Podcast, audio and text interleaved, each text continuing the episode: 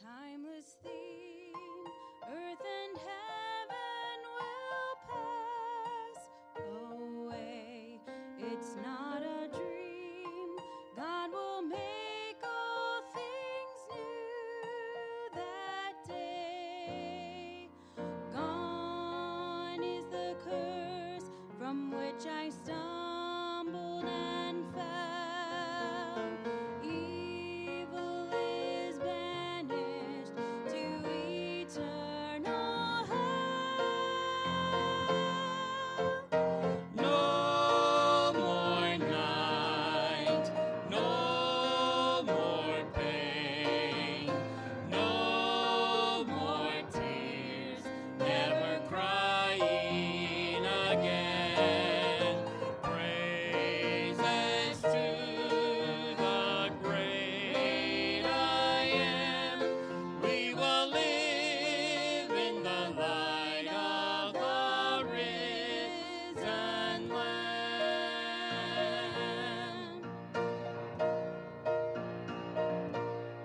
See all around, now the nations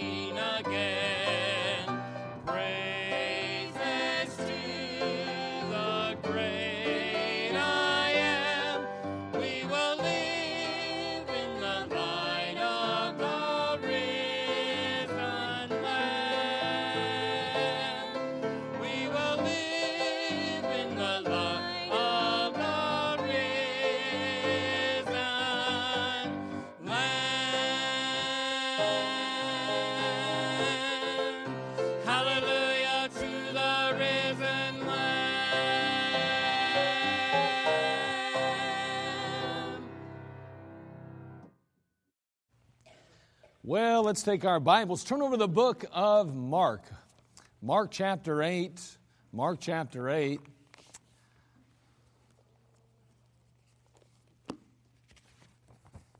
I feel a little like Rexana uh, this morning as I too have been threatened. And I was told that uh, I needed to share more jokes. and I felt a little afraid for my life on the bus this morning. As one of the teenagers said, Preacher, we really need you to do that. I like it when you do that. And I said, It doesn't matter what teenagers think.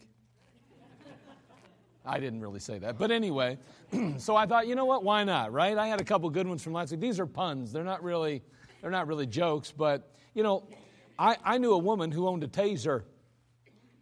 Man, she was stunning.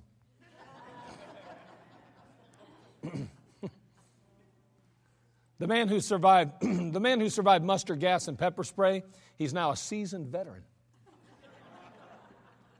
That's a pretty good one, isn't it? You know, there was once a cross-eyed teacher who couldn't control her pupils.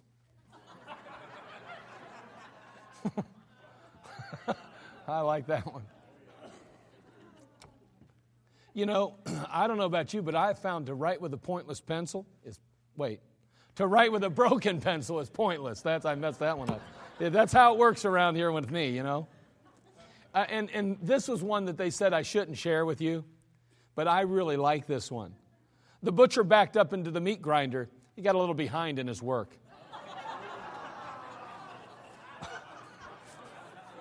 yeah, see, I thought you'd appreciate that one too. a little behind in his work. Oh. Okay. Mark chapter 8, beginning in verse 10 this morning. Mark chapter 8, verse 10.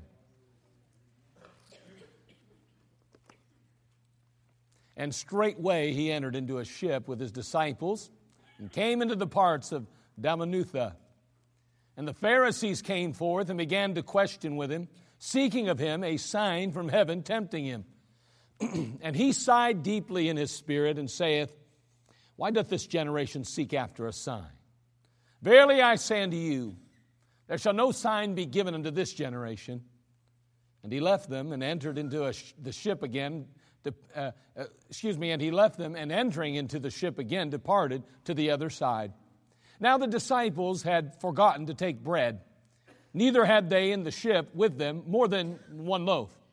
And he charged them, saying, Take heed, beware of the leaven of the Pharisees and of the leaven of Herod. And they reasoned among themselves, saying, It is because we have no bread. And when Jesus knew it, he saith unto them, Why reason ye because ye have no bread?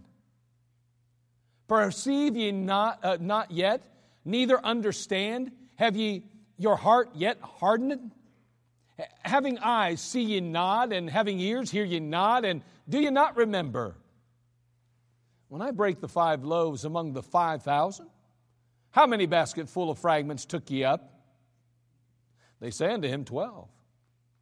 And when the seven among 4,000, how many baskets full of fragments took ye up? And they said, Seven.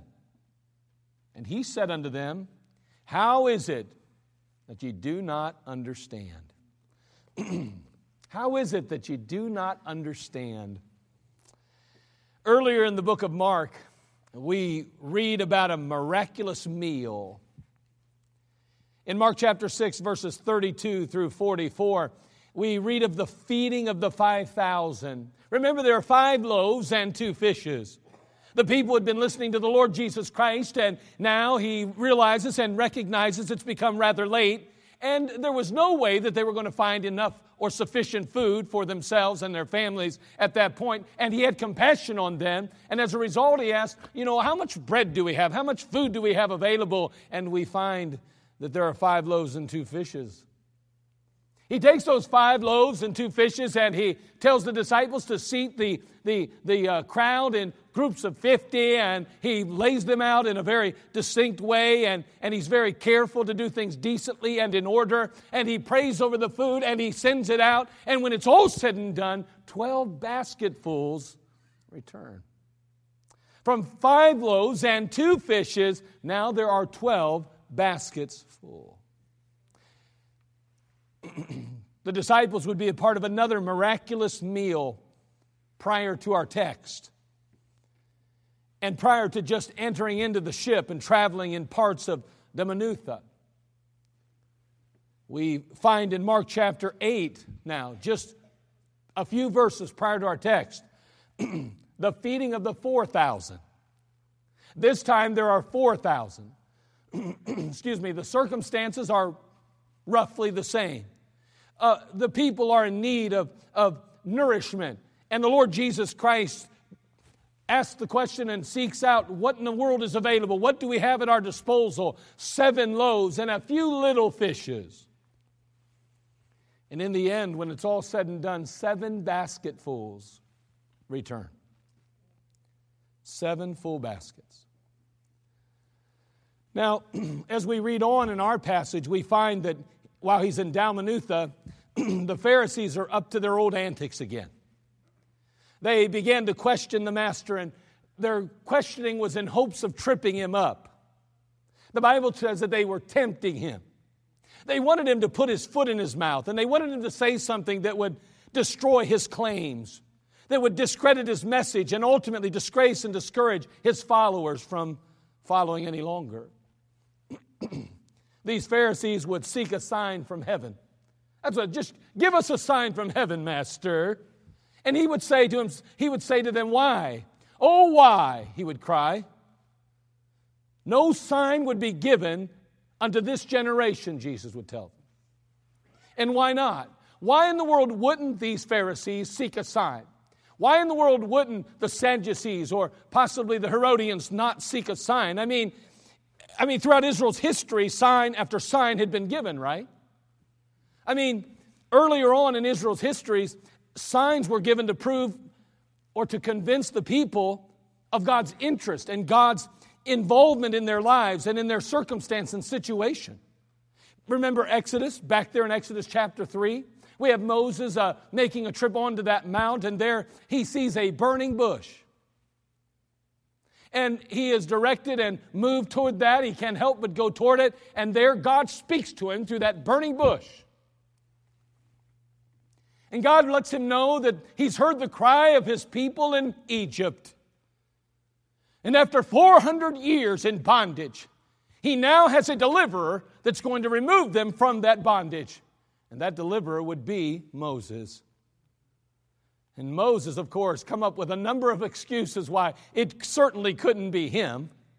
And yet God, in each case, put those to the side and said, uh uh no, that's not good enough. I'll go ahead and fix that, and I fix this, and I'll ensure this, and I'll take care of that. But interestingly enough, after God wins all the arguments, Moses then turns to an excuse. In Exodus 4 1 again, he says, But behold, they will not believe me, nor hearken unto my voice, for they will say, The Lord hath not appeared unto thee. Now, this is important what's going to transpire here because it's going to set the stage for the rest of Israel's history. We're going to see that in the New Testament, the Bible says that, that the Greeks, well, I'll, I'll read it in just a moment. I don't want to get ahead of myself. But God's going to give him a sign now.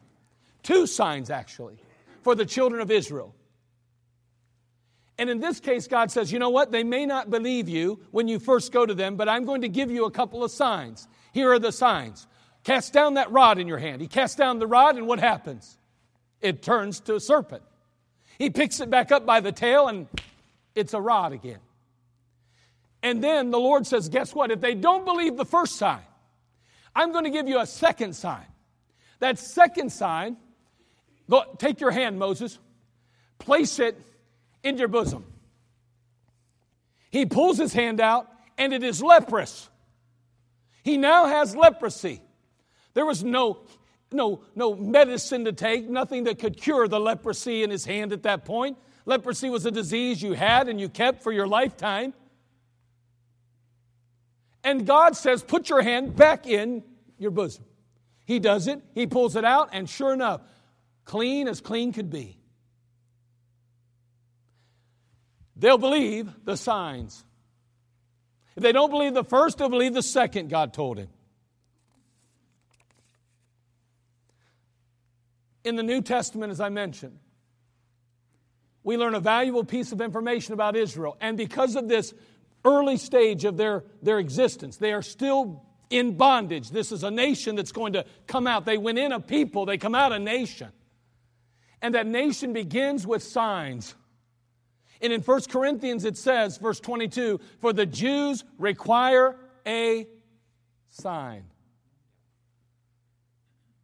And so we ask ourselves if indeed the Jew requires a sign, if indeed Israel was accustomed to receiving signs, how's come now Jesus says, I'm not going to give you a sign? That's a good question. The question was not that unusual. It really wasn't that far fetched. But the motive for which they sought this sign was anything but noble. See, the Bible says they, they were seeking of him a sign from heaven, tempting him. I don't know about you, but can, do you remember back in chapter 4 of the Gospels where Satan himself had encouraged Jesus to cast himself down from the, from, from the pinnacle of the temple? He told him to do that, in essence, to provide a sign of his deity and his authority. I don't know about you, but we see the Pharisees now asking the same exact thing. I want a sign. Prove to us who you are. Prove to us you're Jesus. Prove to us you're Messiah. Prove to us you're Emmanuel, God in flesh. But see, these, these Pharisees, they were being dishonest. When a person is dishonest with God by acting as if they have genuine interest in Him, but really they have no intention of accepting Him or believing on Him, I want you to know the Lord Jesus Christ is grieved. Oh, there would be many, many signs provided along the way, and especially at Calvary. But you can be sure that these cynics and these critics of our Lord would sadly ignore them. It wasn't really a sign they sought, they sought to trip him up. So, what did Jesus do? The Bible tells us he left them. He left them. Hey, listen, don't be surprised when God allows you to wander about aimlessly and helplessly if you seek answers without a sincere desire to be convicted and changed. That shouldn't surprise you. If you're not genuine, you're not sincere, you really don't want answers, you really don't want it to change your life, then I want you to know that times God will say, Fine, I'll leave you to yourself. See how that works. So Jesus boards a ship and he begins his journey across the Sea of Galilee now. Some have estimated that that journey would have been between 8 and 13 miles. Depends on where they started, where they ended exactly, and how, how that went. Uh, they say that it would have been probably around a two hour journey. And some would say, well, in two hours, that's no big deal because what's the big deal about the bread here in just a moment if it was only a two hour journey? Well, you got to remember, they didn't have Walmarts. And they didn't have, you know, 7-Elevens and all kind of different shops and stores that they could just stop in at any moment, at any time. Shelves weren't always filled like we have been blessed in America.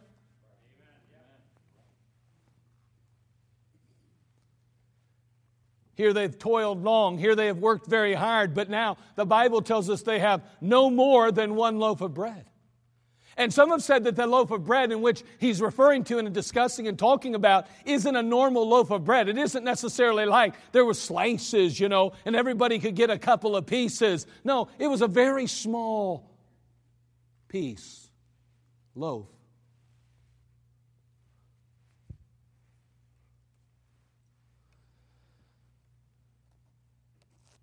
Jesus charged them, the Bible tells us. Take heed, he says. Beware of the leaven of the Pharisees and of the leaven of Herod. We're going to learn a very valuable truth now. The disciples reason among themselves and they think, you know what? It's because we have no bread. That's why he said that. You know, when we neglect our responsibilities, we are very sensitive to criticism. Let me say that again. When we have neglected our responsibilities, we are very sensitive to criticism. You know, our conscience condemns us, and therefore we believe everyone else is as well. Isn't that interesting how that works? Oh, it's because we have no bread, they said. That's why he said that.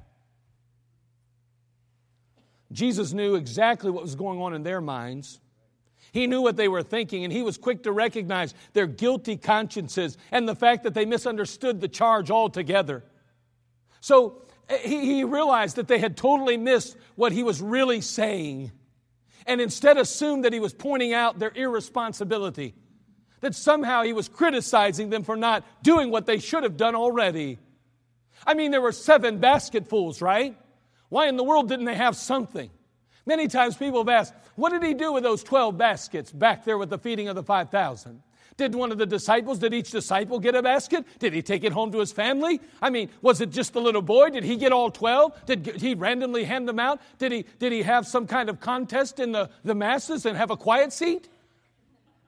I, I don't know exactly, but what I, I'm not convinced of any longer is that the disciples got any of the 12 baskets because they got none of the seven.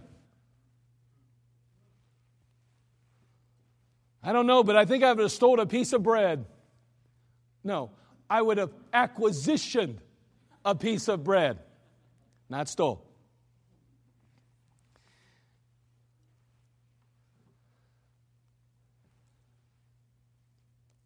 To this point, the Lord Jesus had only instructed and he had only sought to warn them.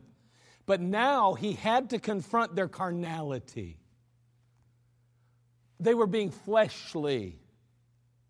We now find Jesus rebuking these disciples for adopting the same exact mindset and the same philosophies of the Pharisees. You say, what do you mean? Well, we note that he talks about leaven here. And in this particular case, he speaks and he talks about the leaven of the Pharisees. Well, that's pretty important stuff there. The leaven of the Pharisees. The leaven in Scripture most often is used as a symbol of, of evil, especially evil doctrine, evil, evil belief system. And the leaven of the Pharisees was basically, if you want to boil it all down, was basically dead fundamentalism. It was, it was religious hypocrisy. It was works without a heart. And then there was the leaven of Herod. We could think about leaven of Herod, and we, we see that term as well. The, the leaven was, that, their leaven was worldly compromise for the sake of, get this now, worldly compromise for the sake of material gain. Oh, nobody's ever done that, right? Well, we know that the Bible says a little leaven leaveneth the whole lump. And so Jesus is speaking to his disciples now on this boat as they travel across the Sea of Galilee, and he, he says to them, Beware, beware, I'm warning you of the leaven of the Pharisees. And they think, huh, it's because we forgot the bread. He's, he's, oh, he's putting it on us. Man, I knew we should have remembered the bread. And Jesus wasn't even referring to the bread at all. That really wasn't his issue at all. How many times had Jesus done without bread? I'm sure he could have done for two, four, six hours, or at least till morning. So the disciples were almost just as bad as the Pharisees. I mean, the mention of leaven raised their thoughts no higher than bread. As if the Lord was even concerned about it. But they didn't get it, right? So Jesus responds to them. He responds to their carnal view of things. He, he, he asked them a series of questions in Mark chapter 8, verse 17 and 18. And here are the questions. He says, Why reason ye because you have no bread? Why reason ye because you have no bread? What's, what's the point? I mean, honestly, guys, uh, seriously, you, you came to this conclusion. You've come to this place because you have no bread. That's it? You come to this place because you have no bread. That's how you arrived here? Simply because you have no bread, you've, run, you've come to this place. He's just losing his mind. And he goes on to say, Perceive ye not yet, neither understand? Don't you have any perception at all? Don't you have any understanding? After all the time that we have been together, after everything that I've taught and said to you, this is where you land simply on physical bread? He goes on to say, Have ye your heart yet hardened? Meaning and implying, therefore, that at one point their hearts were hardened. By the way, your heart was hardened too, if it's soft at all now. It may still be hardened. I don't know. But what I know is that all of our hearts were hard till Jesus Christ came in and softened them. And he says to his disciples, those that were traveling with him, those that took that ship across the Sea of Galilee, those that had spent day and night with him, have ye your heart yet hardened? Then he says, having eyes, see ye not? Now, I, I, don't know for sure, but I get the impression that, that all of these disciples could see. I don't know if they needed glasses or spectacles. I'm not sure. I don't know if some were farsighted, some were nearsighted. I don't have a clue. But what I do know is that Jesus assumed and expected them and said, I know you have sight. I mean, seriously, having eyes, can't you see? Have you ever felt like that in your life? You're looking right at something. You ever look at a picture? and they say, oh, there's all these hidden things in the picture, and you got eyes to see, but you don't see in one of them. Having ears, hear ye not, he says. I mean, you've been listening, you've been hearing everything that's going on. Are your ears just as stony and incapable of receiving the eternal truths that I share with you? Are they that tough? I mean, the, the, the Pharisees can't figure it out. They listen to me, but they never walk away with the right answers. Are you in the same boat?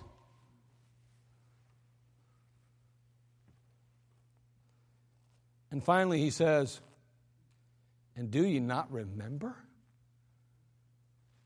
Do you not remember? And then he would go on to remind them of what? The feeding of the 5,000. The feeding of the 4,000. He would tell them about those miraculous meals all over again, and he would remind them. Seriously, guys? I need bread?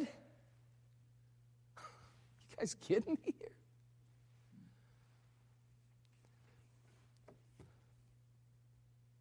These disciples had come to a place where they, they really misunderstood some things. They lacked understanding. What steps can we take to ensure we understand God's Word, His, His motives, and His goodness in our lives?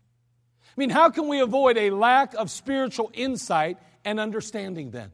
Because if these disciples who traveled with Him all that time, that literally lived with Him, served with him, if they could come to a place where all they could see was with their physical eyes, if they couldn't look past the here and now, if they ran into that detour or obstacle, aren't we prone to it as well? So, how is it that we can avoid a lack of spiritual insight and understanding? And that's the question I want to answer in the next two and a half minutes. I'm teasing. But anyway because we're, we're, we're drawn close. So I'm going to give you three ways, okay? Three thoughts. And we'll see where God, what God does with it today. I don't know about you, but I don't want to be guilty of lacking spiritual insight or understanding, spiritual insight and understanding. Man, I'm a Christian, I'm a child of God. And I have, I have the Word of God and I have the Spirit of God living in me. How sad would it be to lack spiritual insight and understanding. So let's consider how we can avoid that. Father, we ask, Lord, you'd bless us these next few moments.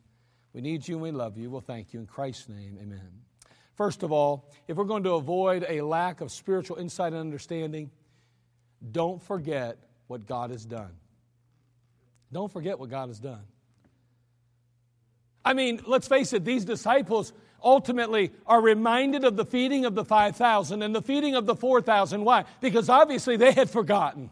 It's amazing to even consider that, to even fathom that when you consider how closely, uh, closely uh, that, that event had taken place to where they are now. I mean, the ministry of Jesus Christ was only three to three and a half years, at least his public ministry. So we know that they weren't very far removed from the feeding of the 5,000. And we know without a doubt it hadn't been but just around the corner that the feeding of the 4,000 took place. I mean, it was those baskets, those 12 baskets, and those seven baskets full after simply five loaves, after seven loaves.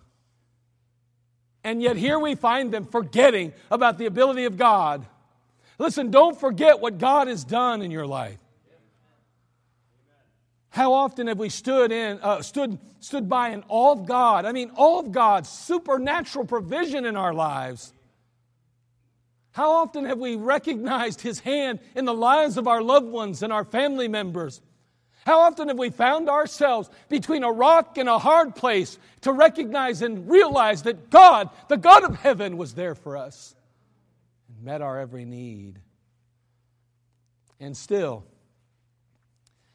how often have we found ourselves panicked in some particular situation in our life and possibly even questioning God's love and concern for our well being? See, we forget His goodness, don't we? We can only see the negative. We only see the, the, the dark cloud. We fail to remember what God has done for us.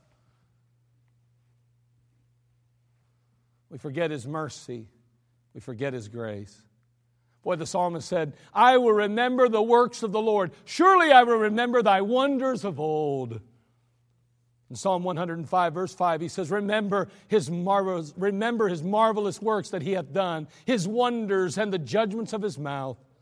In Psalm chapter 143, verse 5, I remember the days of old. I meditate on all thy works. I muse on the work of thy hands. Wow.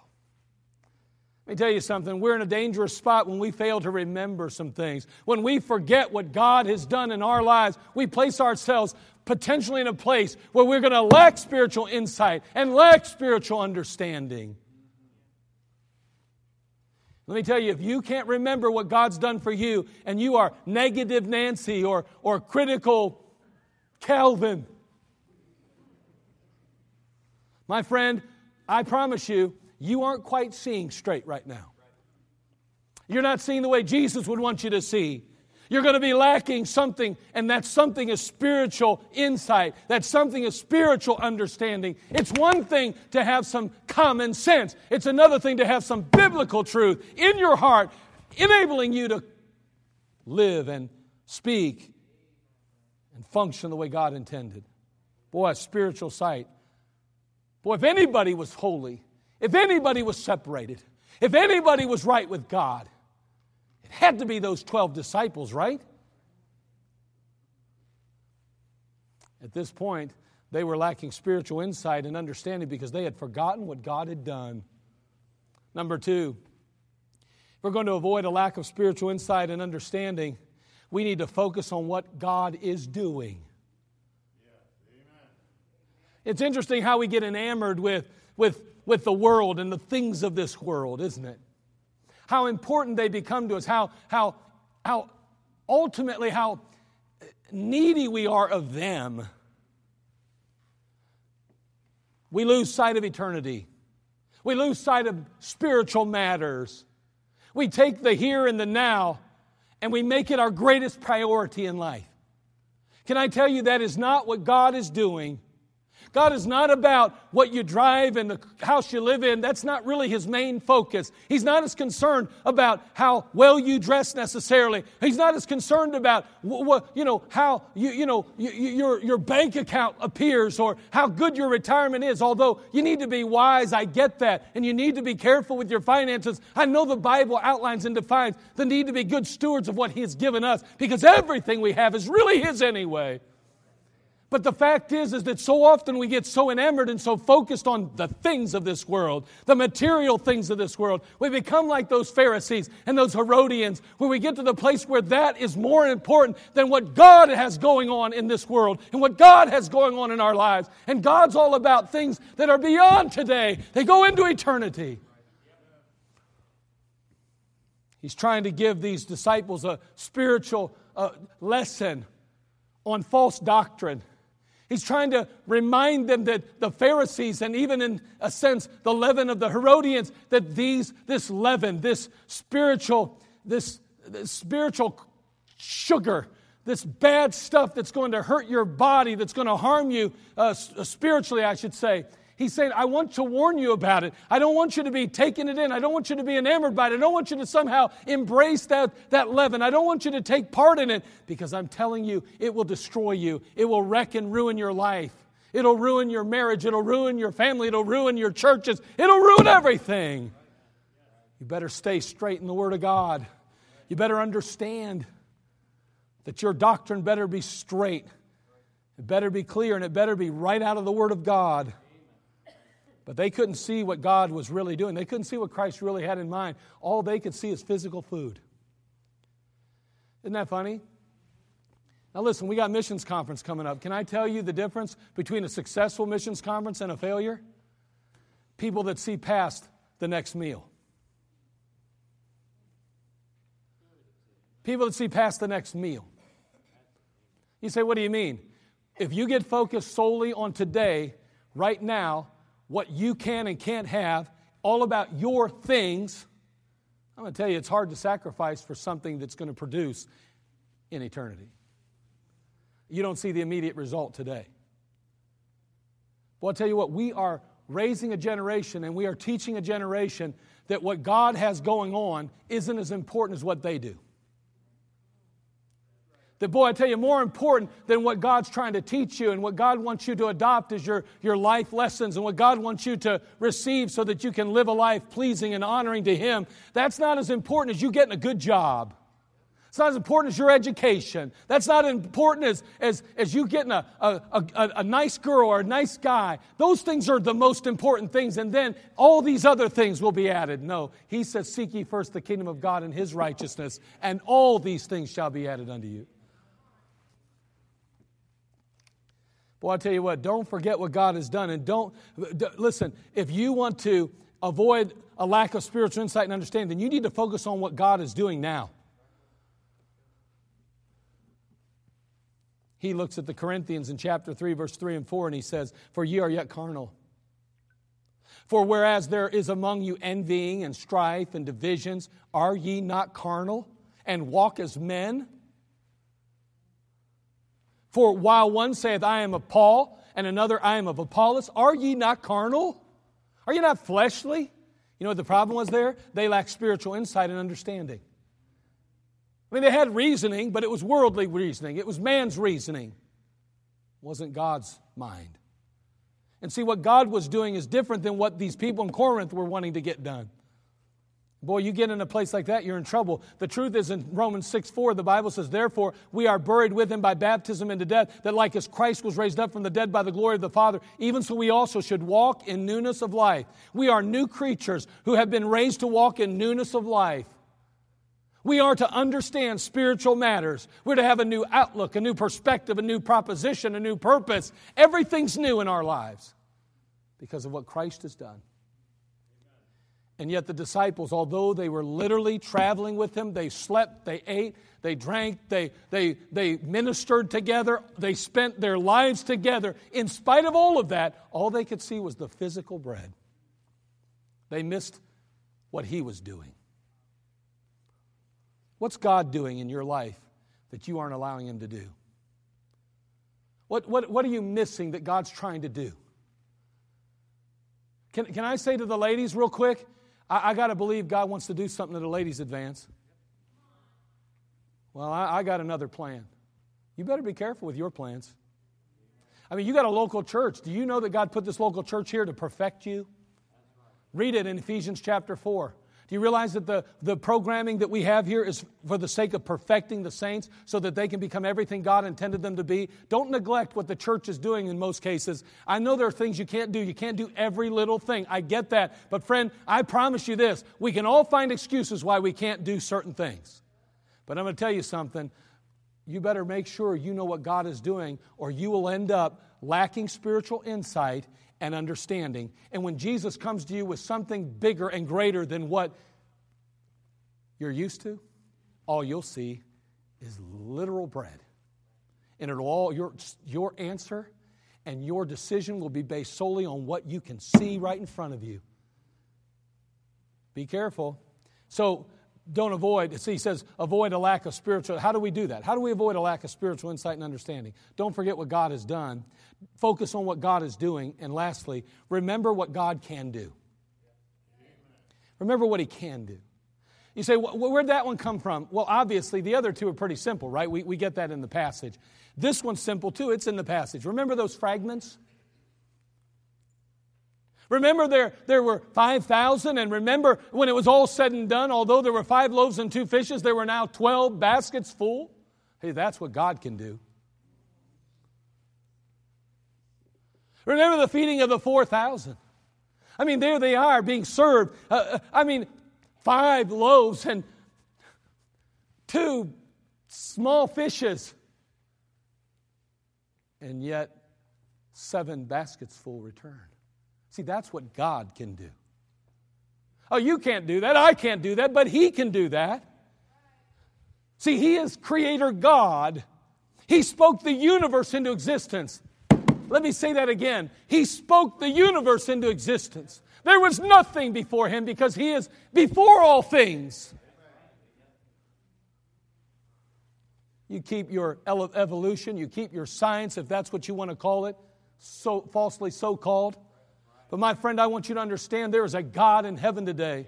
And that God, there is only one God. His name is I am. He was from the beginning. We have no idea when he began. We have no way of knowing how it all went down. But what we do know is he always was and always will be. And he spoke the universe into existence. He said, Let there be light, and there was light. His power is limitless, and there are no bounds to his ability. And this God, who created all things and owns the cattle on a thousand hills, he will take care of you. There's always provision provided by God. He always meets the need. Not always the way we want Him to meet it, but He meets the need. The temptation, however, is to direct our greatest time, energy, and effort into providing for ourselves. When God is more than capable of doing so. 2 Corinthians 3 5, we see the apostle saying to the church at Corinth, Not that we are sufficient of ourselves to think anything as of ourselves, our sufficiency is of God. You know, it's going to take people who are willing to say, He's enough, to change this world, to overcome the wave of immorality and the wave of misinformation and the wave of confusion that is gripping our culture and our society today. So people are going to have to just stand up and say, you know what? I don't have all the answers, but what I do have is God, and He's big enough for me. He's all I need. Would to God we understood that truth and not just knew it, but lived it. Again, so often we quote the verse, and I did already once, but seek ye first the kingdom of God. And his righteousness, and all these things shall be added unto you. I mean, do you really want a good marriage, a godly marriage? I mean, you really want a home that honors Christ and that puts you in a place where you can enjoy what God intended for you to enjoy as a mom, a dad? I mean, do you as grandparents ultimately want to be able to look back on your life and say, man, I did something right?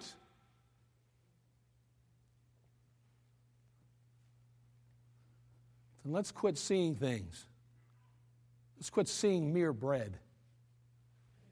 Let's start looking beyond that. Let's go ahead at this point in our lives. Let's make a decision that we're not going to forget what God's done and, and we're going to focus on what God is doing. And we're going to look at the thing from God's perspective. We're going to see things the way God intends them to be. We're not going to allow the world to define who we are and what we do. We're going to let God and His Word define that. Mean, what do you believe about abortion? What do you believe about transgender? What do you believe about homosexuality? What do you believe about lesbian? And what do you believe about those hundred gender, genders that there are now I just read? What do you believe about all that stuff? What do you believe about money? What do you believe about giving? What do you believe about God and His house? What do you believe about living for Jesus Christ? What do you believe about separation? What do you believe about being distinct and different in the world? What do you believe about being a woman? What do you believe about being a man? We live in a world that is turning all of those things upside down. You want to know why? Because all they see is what the disciples saw that day and what the Pharisees saw. They see only right here, right now, a piece of bread. They can't see what God is doing because they really don't care what God wants. But you know what? We're the people of God, aren't we? Things should be different in our lives. It should be different in our marriages. Should be different in our homes. Should be different in our the world around us, at least those who we can impact and influence. Those disciples got on that boat that day, that ship, the Bible calls it. And Jesus asked them a question. Boy, they reasoned all wrong because all they could think is that guy, he's trying to, he's, he's putting it on us. He's, he's pointing out our faults. He's pointing out that we failed. He's pointing out that we ain't doing it right. That had nothing to do with Jesus, with what Jesus was trying to do that day. He was trying to warn them of ensuing danger. He He was warning them about false doctrine. He was warning them about beliefs and systems of belief that ultimately would, would dismantle Christianity and wreck and ruin his work on the earth. Would ultimately lead men and women to hell. They couldn't see past the bread. I wonder, are you seeing past the bread in your life? Do you have spiritual insight and understanding? If I asked your children, do you have spiritual insight and understanding? If I asked your grandchildren, if I asked your closest friend, if I asked your husband or wife if you had spiritual insight and understanding, if you saw things through the eyes of Jesus or you see things through the eyes of mankind, what would they say? God help us.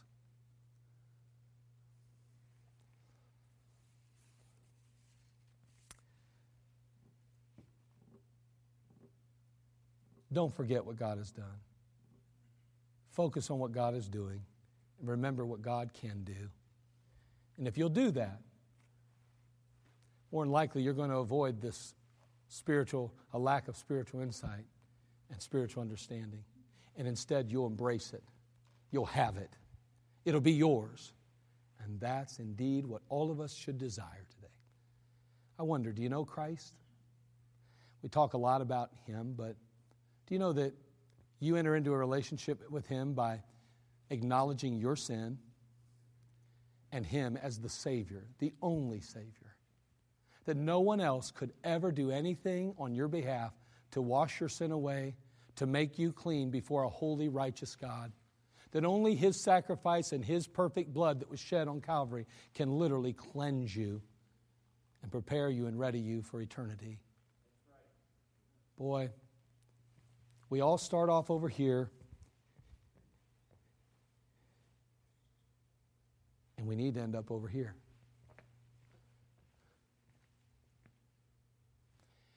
We start off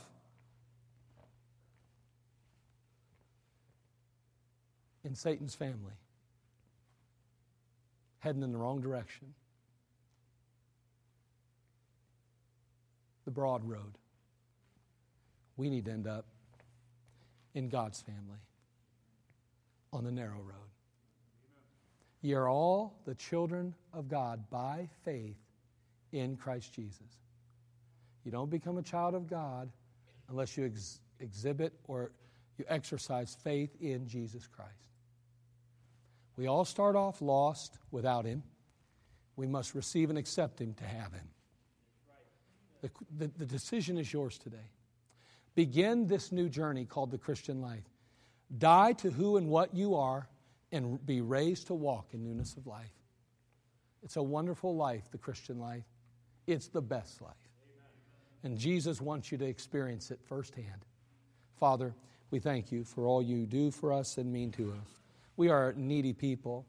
Be glorified in our lives. Help us to truly, Father, honor you with the way we speak and act and live. May we, Father, not be guilty of being of lacking spiritual understanding and spiritual insight. Instead, help us to be, Father, truly understanding, having insight, seeing things through your eyes, having your mind. Lord, help us. We need you. And if there be any that are without Christ, may they be saved today. May they take that journey forward to an altar and have someone show them from the Bible how they can know for sure heaven's their home. Settle their soul salvation today. In Christ's name we pray.